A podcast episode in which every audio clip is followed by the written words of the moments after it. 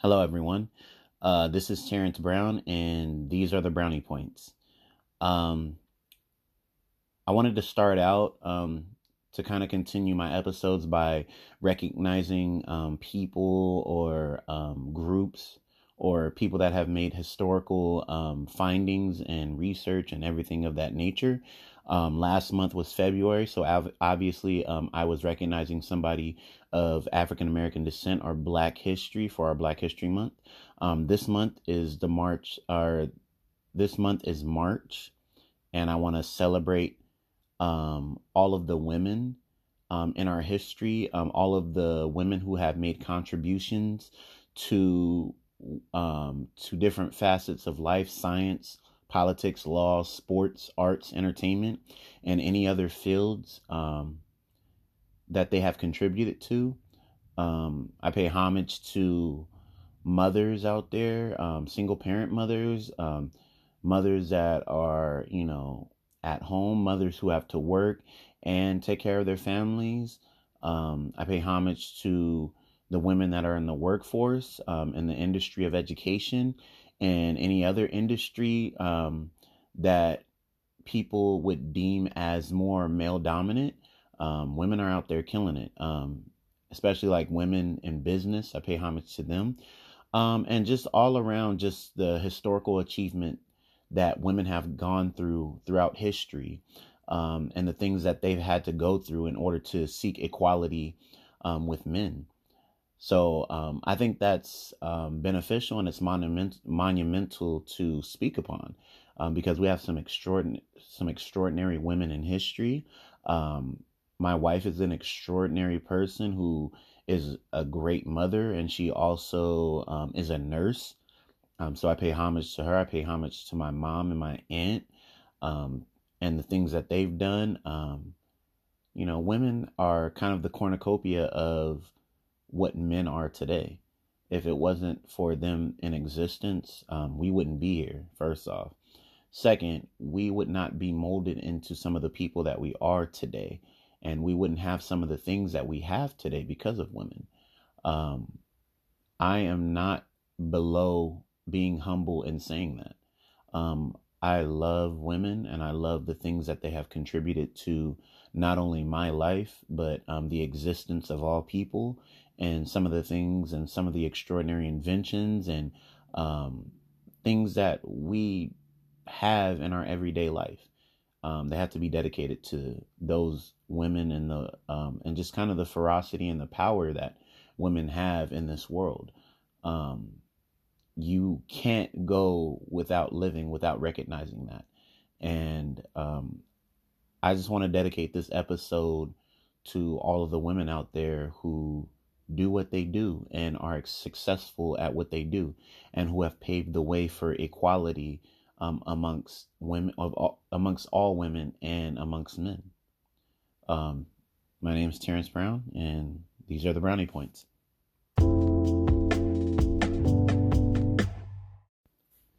All right, you guys. Um, so I haven't done a podcast in like maybe a week and a half. I'm slacking. So um, I figure um, since um, this topic is something that is kind of a universal thing um, for everybody because of the platform in which people use it to um, the extent of their livelihood and kind of become a part of our civilization as of as of now in regards to the way we live, our livelihood, um, the things that we look forward to, and kind of has become uh, a facet of our lives today.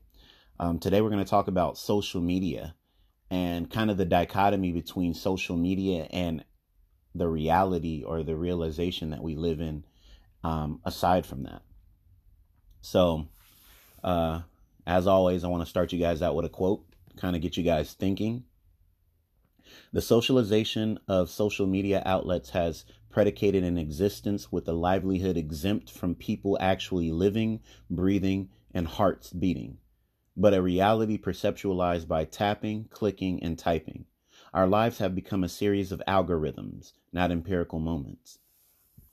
So, um, I think that speaks to everything that I am going to be talking about in regards to social media and how we kind of perceive the notion of the the expression of social media and how we express ourselves and how we kind of identify ourselves when we're talking about social media and when we're talking about um, online use, internet, um, and just digital media as a whole, and how consumed we are with it just because it's so it's such a monumental part of our livelihood and the things that we do in our spare time.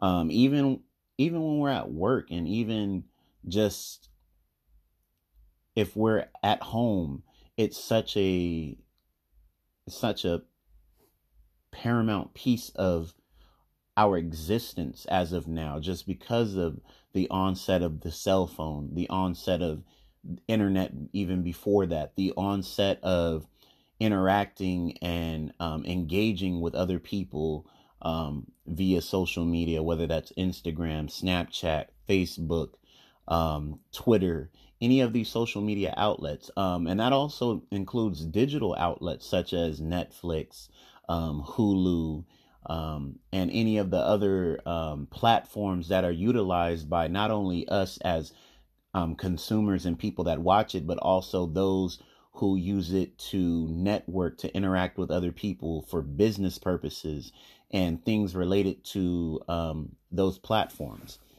So I kind of want to hit you guys with um, just some statistics in regards to those things and just the things that um, I think are important to state before I kind of get into the meat and potatoes of what I want to talk about in regards to social media. Um, so um, for most people, um, our population is a little over 7 billion people that exist um, in the planet Earth. Um, there are over 4 billion internet users. Um, and out of those 4 billion internet users, or the 4.5 billion internet users, 3.7 billion people are active on some type of social media outlet, meaning that they have some type of username, they have a um, they have a platform, or they have posted something online. Um, the average person or the average people have about 6.6 social media accounts. That means out of all of the social media platforms, most people on average have at least seven active social media accounts for different platforms, whether that be Instagram, Facebook, um, Twitter, um, Tumblr, any of those things that would be considered social media outlets where you are in- interacting with other people online. Um, 91% of retail brands use social media channels or social media outlets to um, push um, or endorse um, specific products, brands. Um, 81% of small and medium businesses use some type of social media outlet. Um, between 2018 and 2019, 328 million um, users are, I'm sorry, between 2018 and 2019, social media users grew by 328 million which is monumental. That means before that time, they had less people, and over 328 million people started using social media outlets between that time, which is very paramount to kind of the the usage and the popularity of social media outlets. Um, what else would be monumental for that? When asked, um, when asked to teenagers 81% of teenagers felt that social media had positive effects on their lives, um, which is an interesting take on it. Um, just granted the fact that I work with teenagers, and um, that's not always the case. Um, so, so from that point on, there was kind of a diagram that was created in regards to social media platforms and kind of the healthiness and unhealthy related factors that were better or worse when people engaged or interacted with social media. Um, one of the biggest things that um, kind of fell into the um, the parameters of positivity was people were able to um, express themselves. So self expression was one of the biggest things and one of the biggest reasons for people um, engaging and interacting with social media. Um, another one was self identity, um, people being able to derive um, an identity for themselves through social media. Um, also, another big one was community building, um, as well as emotional support. so, I'm just going to name a few off from that one. Some of the negative ones that were kind of brought up in regards to um, some negative um, outlets in regards to social media was people tended to be depressed, anxious, um, issues of body image, bullying, um, fear of missing out, meaning fear of missing out on posts or social media um, outlet events as well as one of the biggest ones was sweet um, sleep quality um, and the amount of sleep people were getting. So that was some of the negative or worst um, criticisms of social media and people being on it. Um, so I think some of those things are monumental stats in regards to this whole topic of social media.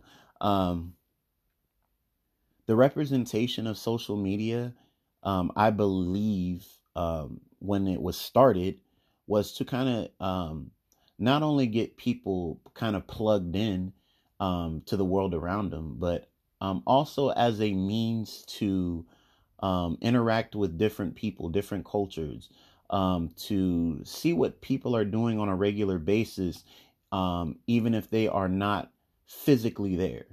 And I think that was kind of the the initiative of a lot of the social media outlets is um, getting out there to market people in their everyday lives and the things that they were doing and some of the miraculous things that they were doing. Um, and of course, you know, that is the the euphoric sense that people get when they think of social media or when they're posting pictures, when they're posting videos, when they are posting memes and things that they know people are going to view. Um, it's a it, it can be addictive.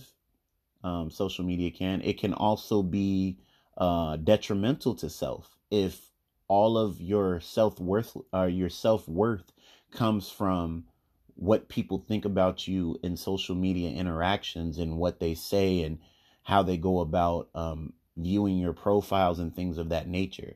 Um, so the focal point kind of this podcast and um, my brownie point in regards to kind of some of those statistics is that and what um I kind of get from it is that social media has become almost almost a tandem to the reality we're supposed to live. There are people out there who truly and utterly believe that their social media existence or their the personification of social media is the reality that they live in as opposed to an alternate universe that they can engage in but not necessarily exist in because we exist in reality.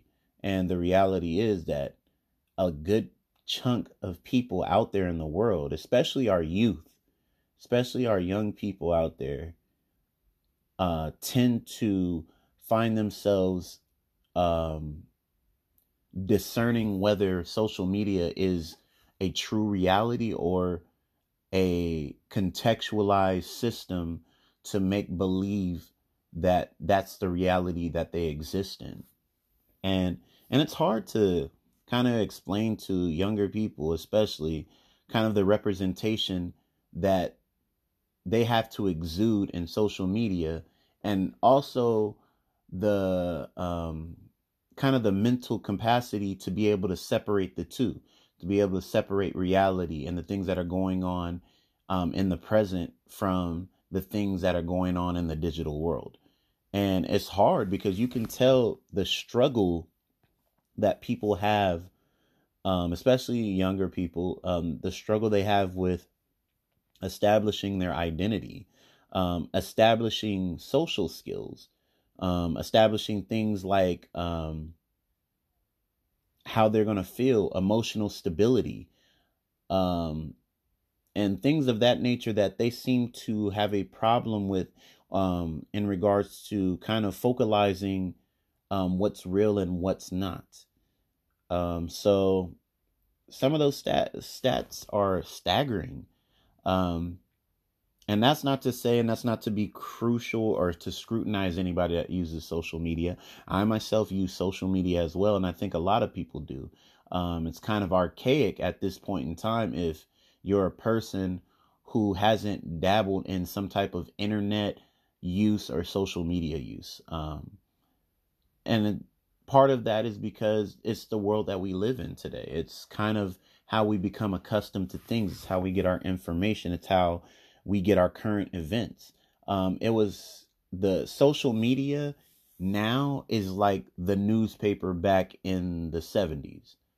Um, it was our means of receiving information, news, um, what's going on in the world, and um, kind of um, different outlets for people to do things. That's kind of what it is now. Um, little different from it because it's like there's, you know, we can respond back and forth. We can comment, we can like, we can dislike, we can heart, you know, and all of these th- these different emojis that we typically use um, for the favor of response to other social media things and tweets and all of these things that we refer to as kind of um, key concepts in the world of social media. Um, it's um, one thing I want to respond to um, in regards to kind of laying out all of that um, that data for you guys is the mental health aspect of social media. And one thing I want to point out is kind of first and foremost is like I said before, social media can be addicting. Um if your day is consumed with a screen in your face and you kind of alleviate yourself of any social interactions in the reality or you feel preoccupied preoccupied or you're mentally preoccupied or your reality is you know your reality may be too bleak to live in so social media becomes an escape um or um kind of a or if you're trying to modify your experiences through social media um, things of that nature can conceal um, the reality that we're supposed to be living in. And so it can become addicting. And it can also become addicting to the point where we forget um, and we can't distinguish the two. We can't distinguish the social media universe from the reality we're supposed to live in. And there are people that get to that point. And so, one of the things that I stress, and one of the brownie points in regards to that is you have to find time to find meaningful interactions in the reality that you live in. That means going out with people, hanging out with them. That means going and having conversations in person with people. That means when you're at when you're at home and you're with your family, that means putting your phone down and interacting with the world around you, interacting with the people around you, doing things that would characterize you as being a person and being in existence and having a livelihood outside of your cell phone, outside of your computer, outside of social media, outside of texting and Netflix and all of these things that we get self absorbed in. Um, and they kind of mess with our psychological um, approach to the life that we live in. Um, one of the things that is innate about human beings is that we can exist without communication, but in saying that, communication has kind of dwindled down and been diluted to the communication that exists in social media and through text message and through computer typing and through memes and emojis and all of these things that kind of exist in our present in our present day communication which would be considered indirect communication because we're not actually communicating with each other. We are doing it digitally. We are doing it indirectly.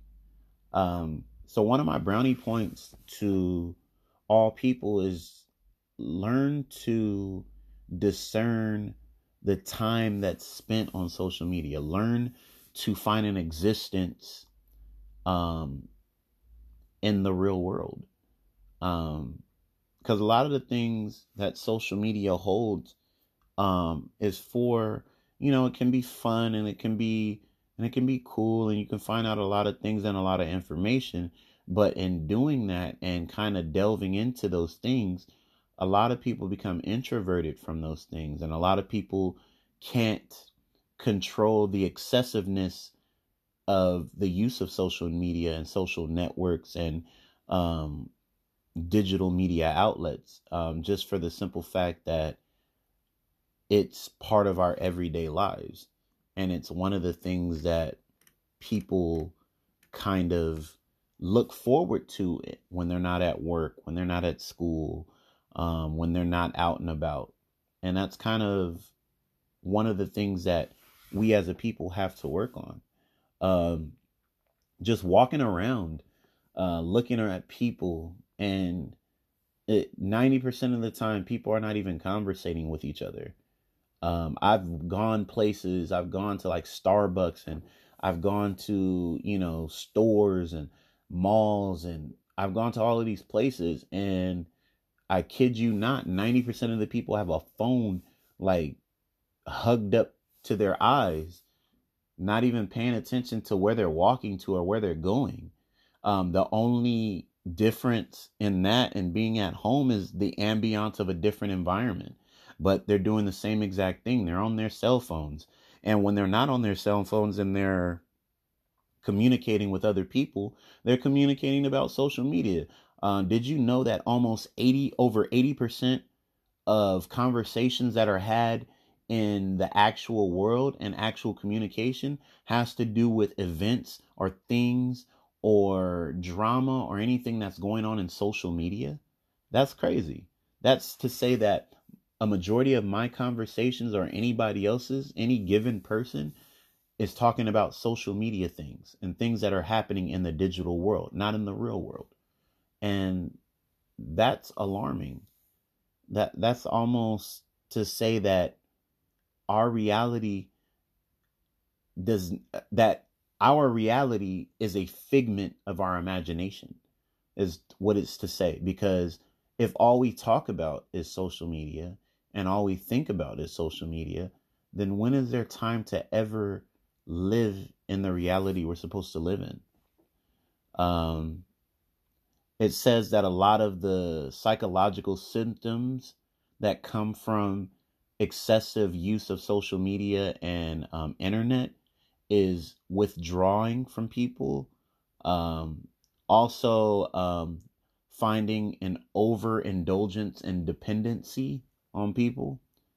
Anxiety runs high um, for those who go without social media if a person is not able to check their their Facebook or their Instagram or their Snapchat, people go into literal anxiety from it or if they don't have their phone on them at that very moment in time, people get anxious.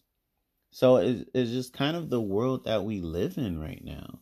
And like I said, it's just like you can see some of that some of those symptoms and some of the things that plague people because of their over addictive characteristics to social media things and if and not even talking about social media just people's dependency on digital digital outlets digital devices i've been in I've been in situations where I take a student's phone away because the students at the school that I work at are not supposed to have cell phones on at all. Um, and if they're caught using them, we take them away. I've had kids have their phones taken away and immediately go into what would be deemed as shock because they don't know how to exist without their cell phone being right in their hands and right in their pockets. And it's interesting to see because we have come into a world where our dependency and our livelihood relies so much on digital devices and social media that we can't function literally and physically without those things in our clutches. And I think it's so interesting to see people like that. I was like, because you can take my phone from me and I'm okay because I didn't grow up having a cell phone. I grew up playing basketball outside all day. Now, if you take a basketball from me, I'm, I'm going to get a little anxious. Or if you take a court from me, I'm going to get a little anxious. But that's because I grew up with that. I didn't grow up having a cell phone. I didn't get my first cell phone, and it was a Blackberry until I was almost out of college. I was like 22 years old when I got my my first, my very first cell phone. And now I see elementary school kids and um, kids that are even younger than you know kindergarten that know how to navigate on digital devices better than some of the adults that I know. And that just lets you kind of know the world that we're in right now and kind of this digital phenomenon that we kind of exist in right now. Um, so, like I said, my brownie point to you guys is learn to experience life um, or at least a portion of your life and your livelihood without having to be so dependent on digital devices and social media. Um, I challenge people to be able to kind of, you know, not be on your phone so much, not be on Netflix so much, not have your face in your computer so much, not doing some of the things that you guys normally do on a regular basis because I promise you like if you kind of dis um kind of desensitize yourself to some of that time that you spend on social media and digital outlets you're going to feel your wellness to be a lot more greater and your anxiety is going to be a lot more lower because of because you're not so worried about what's going on and what you're deeming yourself to be missing out on. Uh, so my brownie point to you is take some time out and actually physically communicate with people. Um, do some things that you haven't done. Explore the world around you, and not just through um, social media and digital outlets, but actually go out and about and do some things. Um, you'll find it a lot more rewarding than seeing it on a screen. I promise you.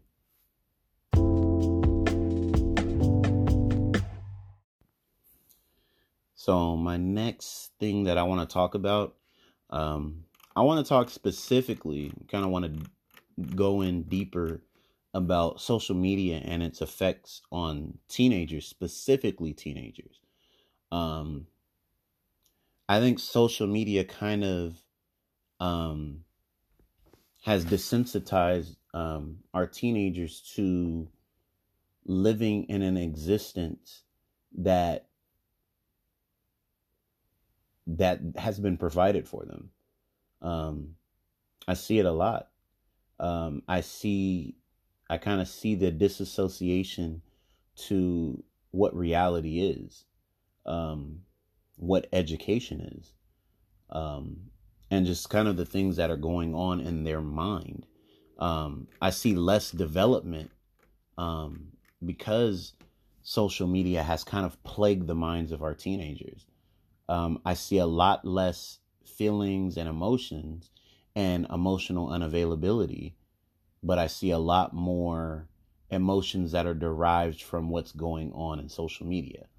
I've seen anger, I've seen I've seen crying, depression. I've seen um, kids upset. I've seen the onset of, you know, resentment towards friends and family just because of things that are being said. Um, anxiety, loneliness. Um, I've seen people, um, I've seen kids go to the point of suicidal ideation um, in regards to some of the posts that are happening on the platforms. Um, and it's sad. It's, you know, it's really unfortunate because something that could potentially be really great and really positive is such a negative thing with teenagers. And it's because they invest so much of their well being in what social media has to offer. And when it doesn't beget the results or the expectation that that teenagers want, that's when the problems and the challenges come about. Like I said, one of the biggest things is indirect communication. Um, as you know, the typical teenager has already has has a kind of a barricade um, in regards to communication skills and social skills. Um, so now, if I put a phone in front of them, that definitely stifles that communication barrier even more so because there is there is no account of communication for them if it's outside of the things that they depend on most.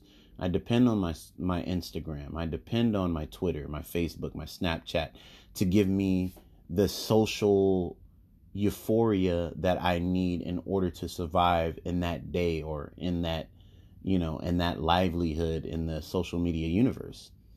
Um, so interactions like that um, create create a stigma for real, honest, reality type conversations and communication.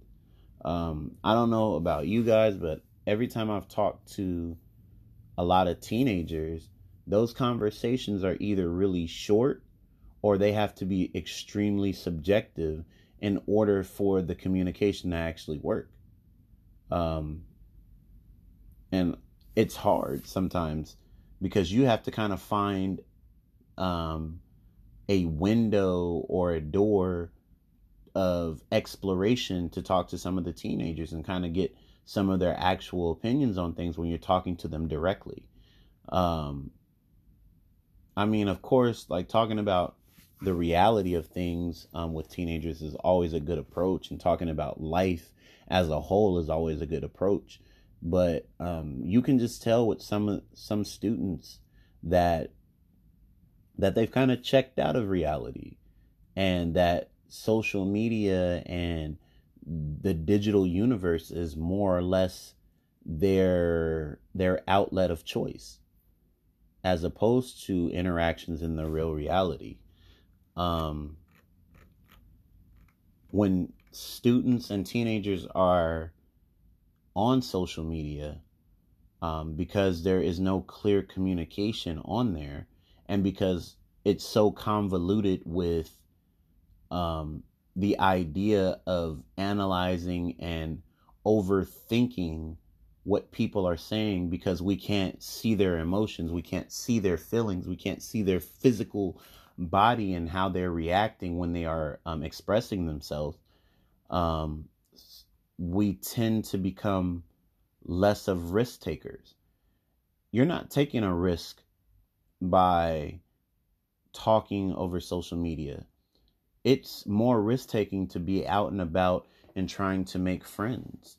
That's a risk taking type of thing. Um, maintaining relationships, um, being together. Um, part of the kind of part of the healthy part of self esteem is knowing how to say what you think and how you feel about things, even if they're not agreeable with other people. Um, being emotionally risky is part of the realization of reality. Um, but like I said, that becomes diluted when we're when we're in the when we're in the realm of social media and we're in the realm of you know, the digital world, digital media. Um, a lot of that stuff um, becomes falsified, to be honest. And you can kind of create feelings and you can create thoughts that may not be yours, but for um, but can be personified in a social media um, facade. And and that's another thing too, is just like a lot of the teenagers now, um, they're not even themselves when they're on these social media platforms they are trying to personify somebody else that they would love to be, or they're trying to, you know, kind of throw people off and thinking that they're somebody that they're really not. And that can become scary, um, especially thinking about how many people are on social media, how many falsified accounts that are on their burner accounts, as some of the kids would call them, um, and some of the the people out there that kind of use social media as a ploy to you know bring in um, impressionable young minds to doing things that may be um, dangerous. So um, cyberbullying and um, that's one of the biggest issues that I've come across is that people feel really brolic when they are on a social media platform and they are talking all the trash in the world to other people because they know nothing will happen because everybody is under the illusion that if I say it on here, um, where I'm protected, even if that person comes across me in person, our communication skills are so so lacking that they won't come and say anything to me anyway. Um, and that's really how it is. I've seen it. I've seen kids have beef with each other just out of the blue, and it all be via social media. They're not going to come and communicate with each other. They're not going to say anything to each other. They're not going to approach each other at all. They're just continuing to be mad or sad or upset at each other and those battles happen via the digital world. Um, but a lot of that kind of jeopardizes the development of actual social skills, and that's why a lot of kids nowadays lack in social skills. Um, this generation in particular have issues reading and writing, and part of that is because their their anatomy of professional talk and education comes from text messaging. It comes from um, abbreviations, abbreviating everything, not even saying complete words. And I mean, that's unfortunate. Um, just because there's a there is a stifled learning and access point in which kids are not gaining knowledge from, but they're actually digressing in the things that they're supposed to be learning. Um, so it, it, it's just it's weird, like when you think of those things and you think of how so many adolescents and so many teenage um, people kind of live in an atmosphere online that is completely and utterly contrary to the reality that they live in. And that can be scary. Um, it can also be confusing because you are not representing the person that you are, but you are representing the person that you have created. And I think that's important to say because you want to be a person that is making sure that your ideologies and the person that you are um, is exuded in the things that you do. And that includes social media and that includes how you communicate and talk to people. Um, so some of those pressures come with that. Um, a lot of people seek social media out um, as a means to to kind of not be ignored, to be heard, to be you know to be watched, to ha- to be kind of plugged in and connected with other people to gain attention, to gain notoriety, to gain to gain fame, um, to gain fortune for some. Uh, but at what cost does that come? And that just kind of brings you brings me back to the integrity thing. Um, if your conversations and the things that you're doing um, dictate the integrity of who you are and what you're supposed to represent, and that's a big problem. And um, you you lose yourself in that, and you lose your identity in that, and you learn to disassociate yourself from the identification of what you were and who you are and what you stand for. If if you have kind of negotiated the terms of being kind of a social media plant as, you know, given like less of a word for um but yeah, you don't need to seek attention from social media. You don't need to seek attention from anybody, but people feel so intrigued by social media and the things that it can do and the notoriety and um, just kind of the exposure that people have to it that people feel the need to have to do some of the things that they do in order to have that feeling of people care and not feeling lonely. Um, but because somebody presses a like button doesn't necessarily mean that you're going to not be alone. You're still alone. And they still don't, you know, they're still not around you because they're not physically there with you. Um, so that's kind of one of the things that people have to kind of understand is that there is no certainty in what people are what people are going to be there for and you know, if people truly are caring about you and if people are going to truly support you. And I'm talking about in reality. So imagine that for social media. I was like, for people that have never seen you and know nothing about you outside of the things that you post. So we have to be able to discern the two, the reality and the social media, um, because there is a dichotomy between them both. And, it exists because reality is dictates what we experience in our regular physical um, life and social media is only a facade that has created how we experience life via the digital world and the consummation of the two is um, discerning whether we live our lives based on digital media outlets, digital devices, or do we live our lives in the physical world?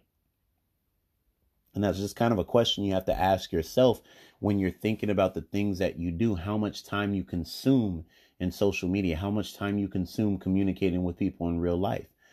Um, and just the kind of the full gravity of the things that you do um, as a person in your everyday life. And um, are you really living your own life or are you living a life that has been predicated on um, what your existence is via computer, via um, email, via text message, via social media, via this, that, and the other that has to do with digital media and the digital world?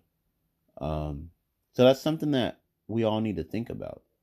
Um, I think about it on a regular day because there's times where it's just like I'm on my computer or I'm on my phone and I'm just like, you know what? I got to put this down. I'm like, I got to spend time with this. I got to go and communicate with people. I got to go talk to people. Um, just because I feel myself, and that's my self awareness um, in regards to just kind of sitting in front of a computer or sitting in front of, um, you know, my phone watching TV because I have to recognize too that I have children, I have a wife, I have friends, um, I have colleagues at work that that benefit from our interactions and our communications, and I learn a lot more in those interactions and those in communications and seeing somebody's body language and seeing somebody's emotions and seeing how they feel. Um, it's there's nothing like it.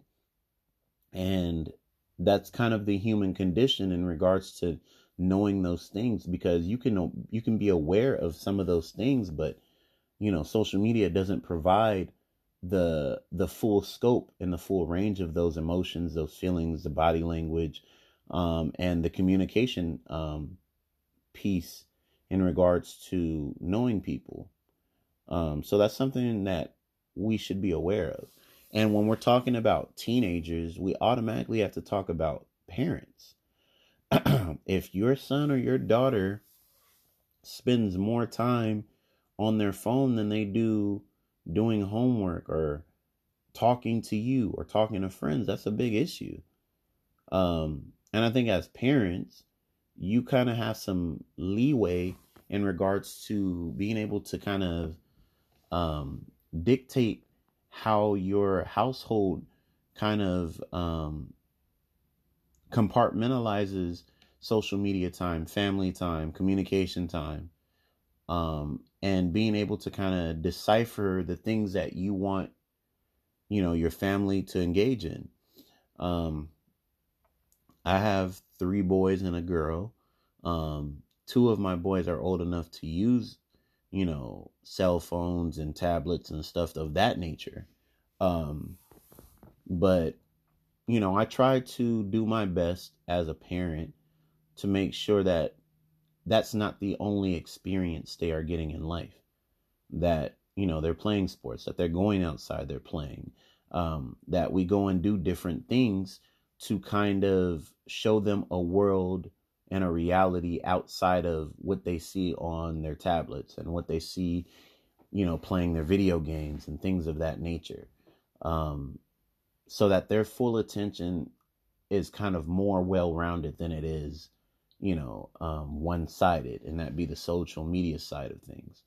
So, um, my brownie point um, in regards to this conversation is to parents. Um, make sure you're having those conversations with you know your children um, especially your teenagers um, and making sure that they know that you know you want them to have access to everything. We're not talking about taking access away from them but it's more so a conversation about um, exploration of the world around them and not exploration of what they see on a screen. Um, we have to help them in being able to communicate because that's part of the whole communication is learning to know that moments and our empirical moments um, are derived from actually going out and experiencing things. Um, you lose less mo there's less motivation and less exploration in social media and digital devices because you're not moving around, you're not doing anything. You're just looking at other people live life or you're looking at other people do. And it becomes diluted in the relationships that you may have with your children um, as a parent if you're not focusing on more exploration and more self exploration for them. Um, so, my brownie point um, to parents is make sure that your children have an appropriate and healthy relationship and communication, not only with you, but with friends and other family members, but also being able to help them to balance their life um, in regards to social media outlets and digital devices because it does require a balance. And it's not to sit there and say that, oh, you need to get rid of social media and tablets and all of this digital stuff altogether, but it's to say that um, those things need to be used as an entertainment um, apparatus as opposed to um, a mechanism to um, isolate oneself from the reality that they live in. Um, and that can only be taught by parents. Um, and I know a lot of parents out there who kind of use social media and digital devices as um, as kind of a a pacifism um, strategy or you know schematic for pacifying their children. Um, but we can't use that for that. It has to be used for entertainment purposes or um, for knowledge base or education or learning, um, but it can't be used for that. So um, this goes to parents, um, just making sure that you guys are utilizing social media outlets, digital v- devices, um, phones, computers um, for learning, and also instilling in your children the conceptualization of balance when we're talking about the digital world and we're talking about our reality as a whole.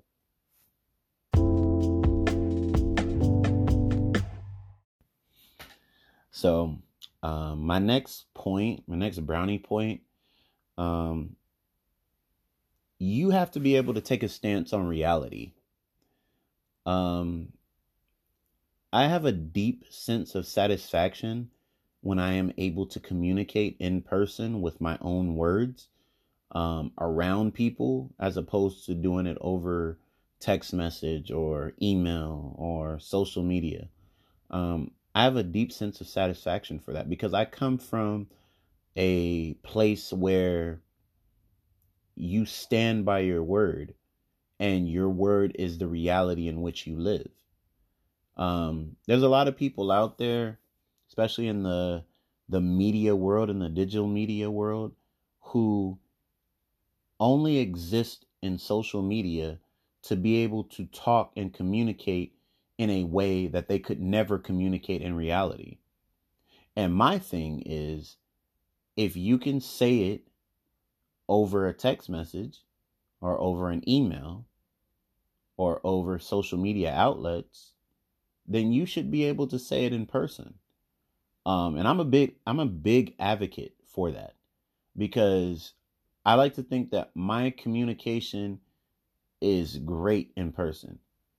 Other people may not think that because if you come from if you come from the notion that that whatever you're saying in person shouldn't be cruel or mean or shouldn't be raw, um, then I'm probably not the person that is best suitable for you to talk to. Um, I just think that the whole communication over social media and digital outlets is so passive aggressive. Um, there's a lot of people on there who are introverted, that are meek, that are shy, who get on the social media outlets and are some of the big, some of the most opinionated people on the planet. But then when you talk to them in person, they're as meek as a mouse. And I don't think that to be correct.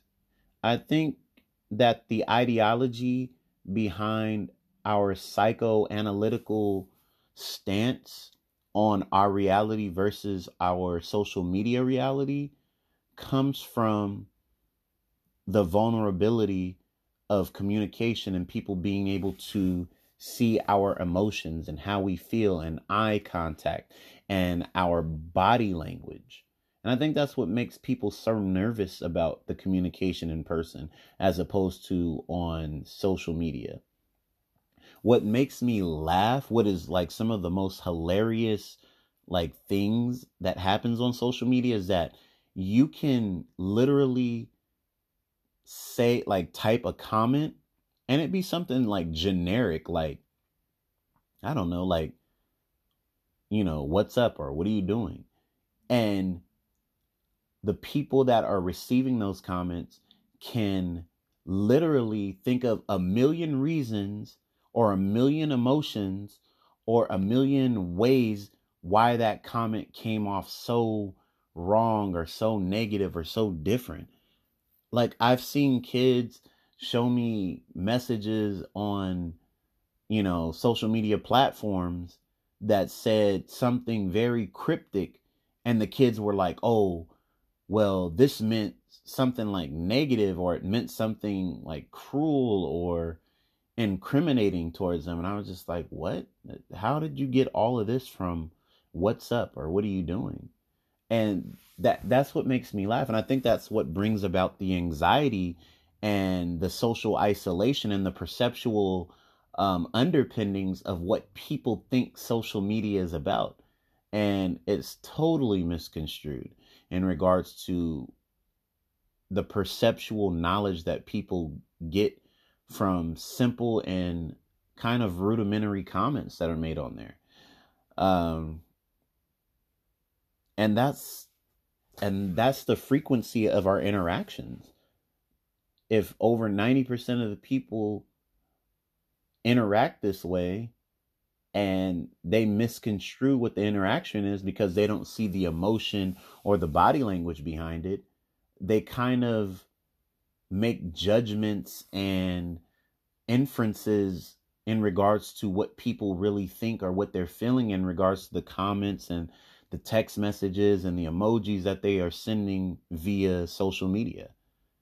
And so that's why I said and you know, and my next brownie point is you have to be able to take a stance in reality. The same ideologies and the same things that you communicate over social media have to coincide with the way that you operate in your real life. And I know I'm saying that because hardly anybody does that anymore. Is like what is said, you know, through writing or communication um, can be said in the physical form and to actual people. A lot of people don't do that. Um, I do that, and I know people that do that.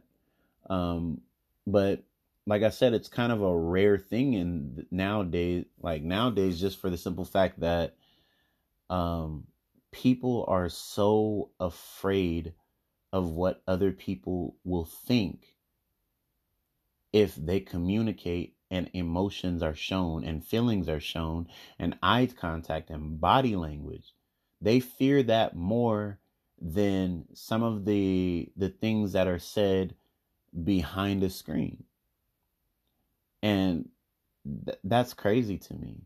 And that's why when i was saying before where people said that or the 81% of people that were asked teenagers primarily um, that social media had a positive outcome or was positively um, positive to them or had a positive effect on them um, i can't believe that.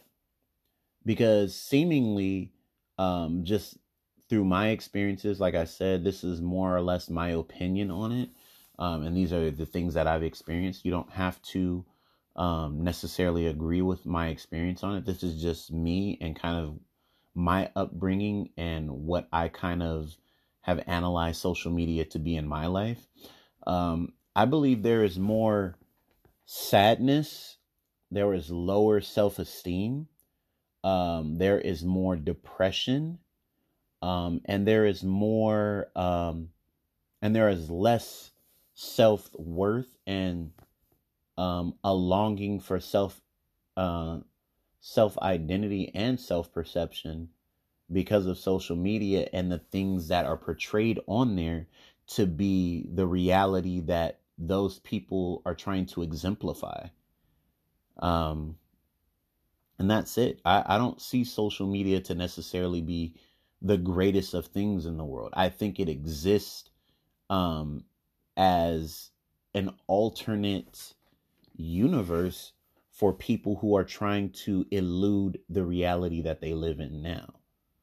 And that's kind of how it is. And that's what I believe it to be. And I believe that to not only just be for teenagers, I believe it to be for some adults. I believe it to be for younger people. Just an alternate alternate universe an alternate reality that has been conjured up for people who are unable to communicate, for people that are unable to socialize in their own reality, um, for those that are isolated, and um, for those that don't find value in communicating with others. I think it's for those people.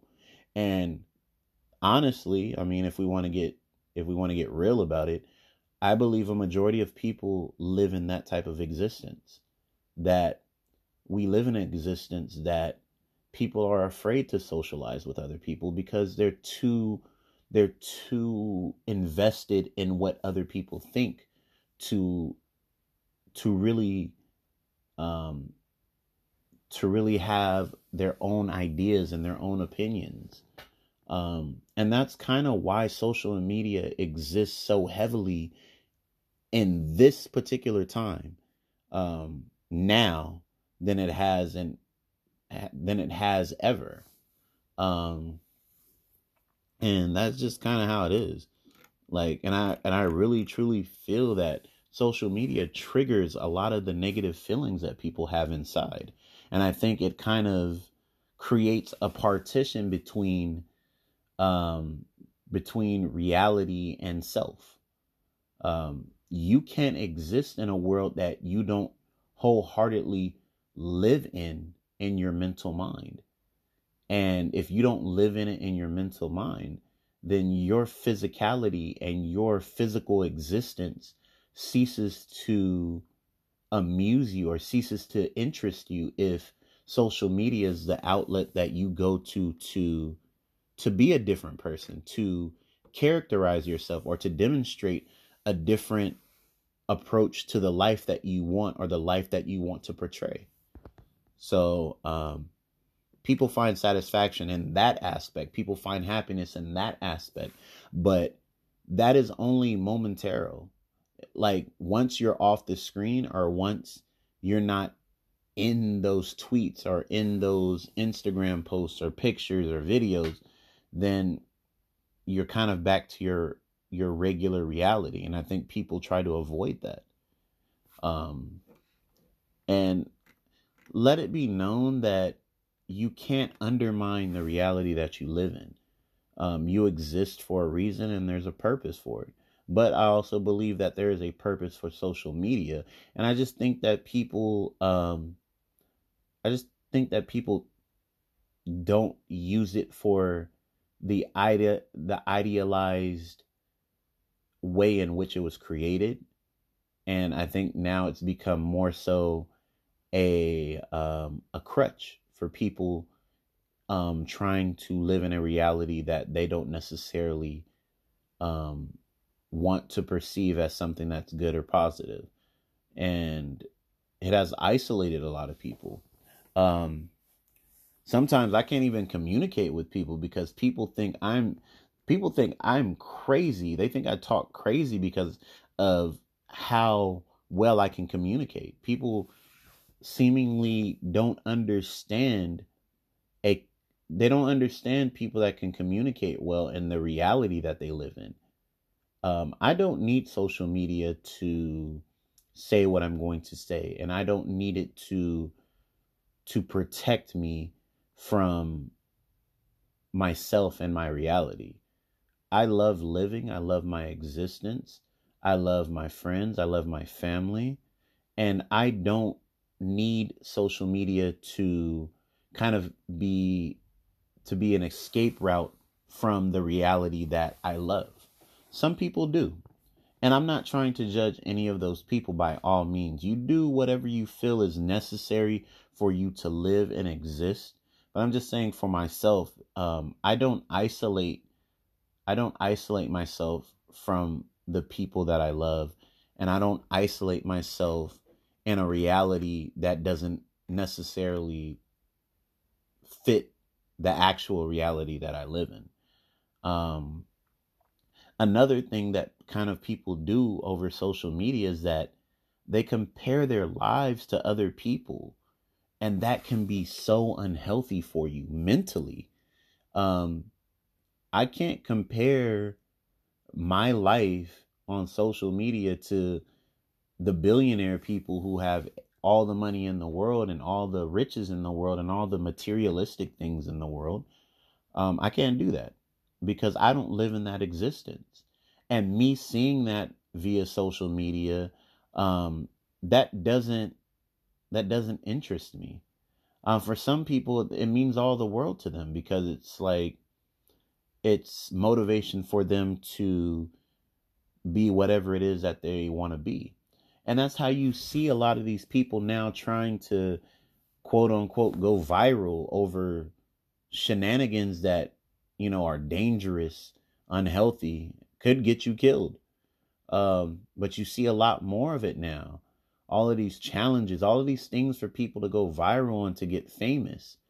And people are flocking to that, especially our young people. They're flocking to being perceived as something or someone that's cool. Um, so their comparative notion to what other people think them to be will be cool if they do this video, this TikTok video, or if they do this dance, or if they go and you know, fight somebody in front of somebody, or if they go and do some of the shenanigans that they do online. And it's kind of disheartening to get on social media and watch these videos of kids beating each other up or adults, you know, doing stupid stuff um, for likes and for views and stuff like that. And it and it kind of goes back to one of my previous podcasts is just people are sheep. They're going to do any and everything that is happening to try to be somewhere where other people are. But the the flip side of that is what are you sacrificing? You're sacrificing your integrity. You're sacrificing your well-being. You're sacrificing your individuality to be like somebody that you may not ever be like. Um there's just a lot of things that go into the comparative notion of being who you are or trying to be something you're not or trying to be like somebody that you will never be.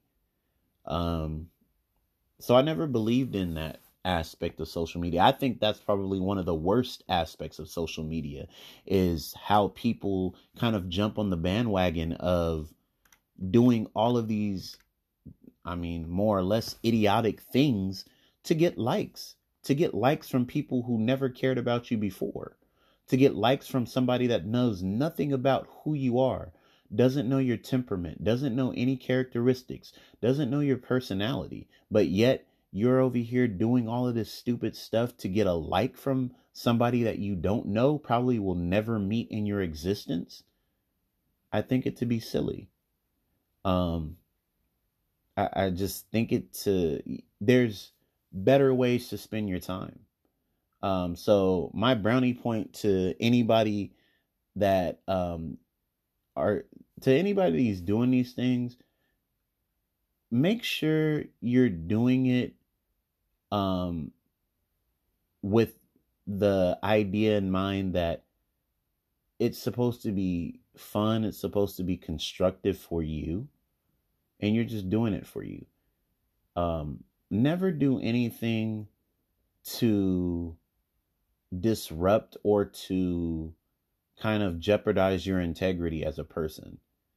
Um, if you got to go out and make this twerking video or make this video about, you know, you doing drugs or this video about vaping or this video about, you know, I've seen videos about people, you know, being suicidal. I've seen people doing stuff to that can in, seriously get them injured. If you're doing videos and streams and things of that nature that are jeopardizing your integrity as a person, it, it's harmful. It's detrimental to you. And especially if you're posting it online, what people don't know is like you think because oh, if I post something online, I can always delete it. That's not how it works once you have taken the time to put something out in the universe via the internet, it's there forever. It does not go away. Even if you do delete it, it's going to be there. Somebody will be able to find it. So you have to think twice about some of the things that you're doing on the internet and some of the videos and streams and some of the posts that you are posting on the internet. Because if you're not a person that that thinks through the things that you're posting and you're doing it out of in out of impulsivity or you're doing it um in spite or out of spite for other people then you're going to find yourself incriminating yourself over time. And i say this to my young people because you know nowadays businesses and employers, colleges, they look at that stuff. They look at what you're doing online. They look at what your internet persona is. And if you're a person that posts a bunch of stupid stuff online and you're going in for an interview or you're going in to meet these people and they already know they already have a a good perception of who you are um, just based on the things that you post, Um, some people lose out on jobs, professional jobs at that, just based on things that are posted online. Um, so my brownie point to everyone is don't incriminate yourself online doing things that are beneath you, doing things that are stupid, doing things for likes, doing things to go viral. Because at the end of the day, none of that stuff matters. And the people that you're seeking these likes from, they don't matter. It's all what you do for yourself. That's how you build yourself up. That's how you build your your identity. That's how you perceptualize the positivity inside yourself. It's okay to be creative online, and I'm never and I'm never saying to stifle that. I'm saying do it correctly and do it with the intent of being creative, not with the intent of having a bunch of people recognize you. Because if you recognize your abilities and your strengths and the positive things that you're doing other people will. And it won't be for the incorrect reasons. It'll be for the right reasons. So keep that in mind when you guys are posting things or when you're making videos um, on social media make sure that it measures up to the expectation that you want it to and not just doing it for the expectation or for the love of others because not everybody's going to love you, not everybody's going to like you. So don't incriminate yourself over that. Be yourself and always and always and always and always make sure anything that you're doing is for you, not for anybody else. And that includes social media. Think about it.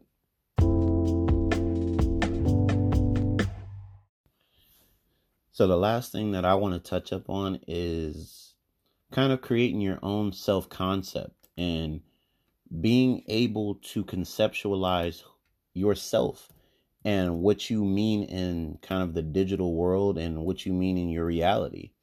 Um, there's a lot of people out there who don't have a they don't have a contemplation of who they are as people and what they mean as people and why they are in the existence that they live in. Um, they can't perceptualize their behaviors. They can't. They can't. Um, they can't conceptualize their abilities and the characteristics that make them unique. They um, they ultimately don't know who they are. Um, and that's part of where the where the toxicity of social media can come into play because if you don't know who you are, then you are completely and utterly easily influenced by what somebody else is and how you can mimic or emulate um, who those people are and not necessarily be true to who you are. Um, I think you have to have a mental capacity for being self aware and being distinguishable in regards to the things that you can do and having a consistent attitude and disposition in regards to what you are and who you are and what you mean to your own existence. Um, social media can't provide that for you. Um, digital devices can't provide that for you. That has to be something that you have to already exude or you have to develop by learning to experience life um, in its physicality and in its form. Um, there's a lot of people out in the world who don't want to walk in their own shoes.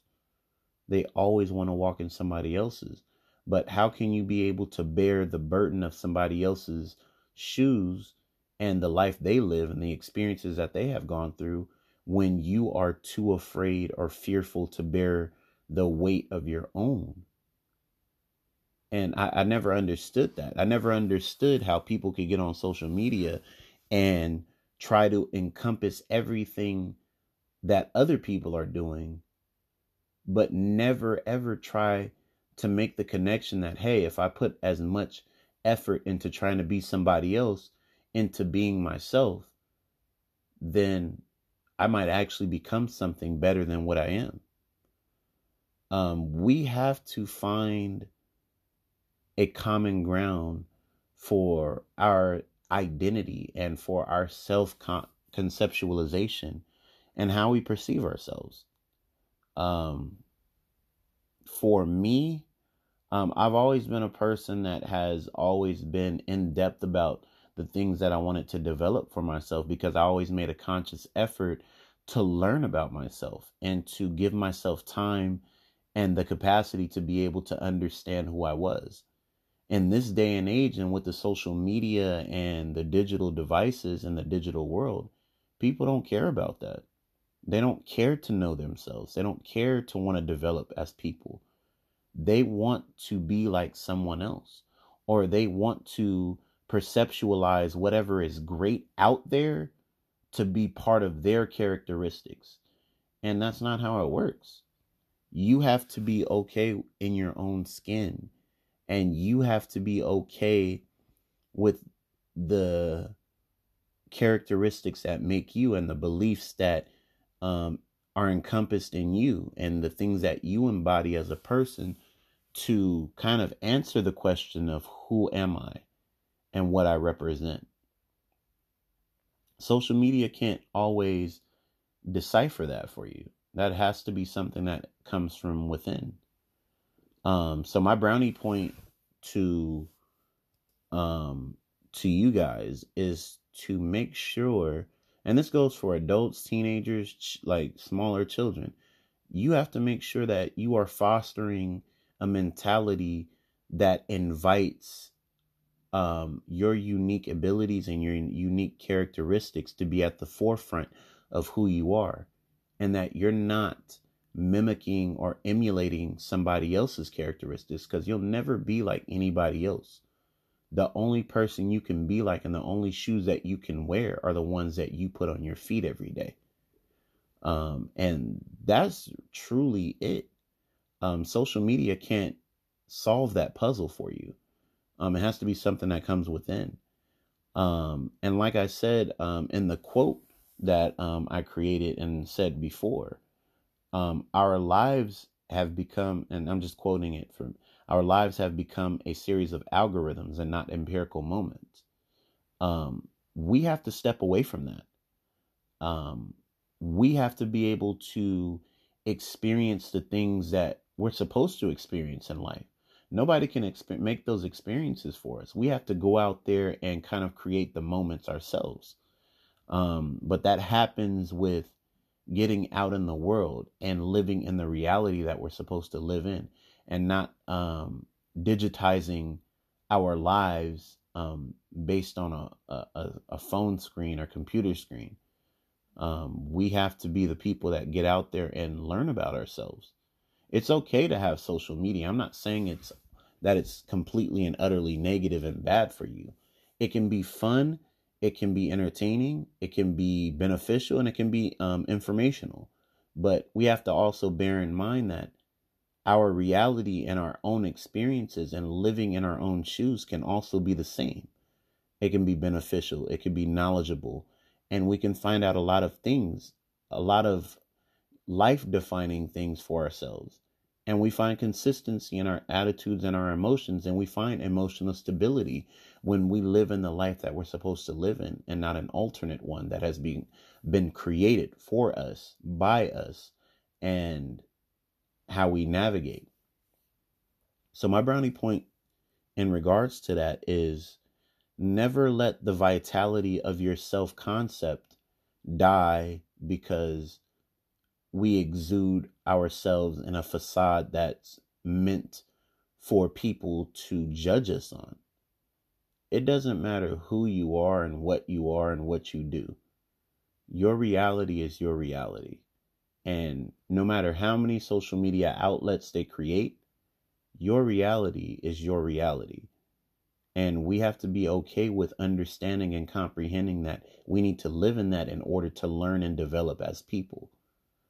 Um, so that's just kind of my take on it um, in regards to the social media thing. Um, make sure you are spending more time creating moments and not creating facades to get moments. And that's it. So this concludes um, episode 12 because I forgot to say that at the beginning. Um, just always remember, you guys, when you guys are on social media and um, when you guys are creating these profiles and creating um, a platform for yourself, whether it be, you know, Instagram, um, Facebook, and any of the other ones that are Snapchat, any of the other popular ones that um, you get into, um, just always remember that, um, yeah, it's for entertainment purposes. And yes, you know, we want people to have fun with it and everything like that. But always remember don't let the social media world and the media world um, as a whole um, dilute the reality that you live in, and don't let it consume the reality that you live in. Um, you are you are brought into existence for a reason, and your existence is beautiful. Um, nothing that you can do nor create um, to falsify a life that is not yours be better than the life that you live in now. Um, always remember that, you guys. Um, I'm totally an advocate for people being entertained and their facades um, on Facebook and on on on other social media platforms, Instagram and all the other ones. But um, you have to also bear in mind that um, social media can also be a toxic place if that is where you believe your reality to exist um, aside from the life that you live outside of you know being in front of a screen. Um, so that's just my brownie points to you guys. Live your life. Don't let social media platforms dictate who you are, and don't allow them to create a person or a personification of a person that is not you. Um, so that concludes this episode. Um, once again, my name is Terrence Brown, and these are the brownie points.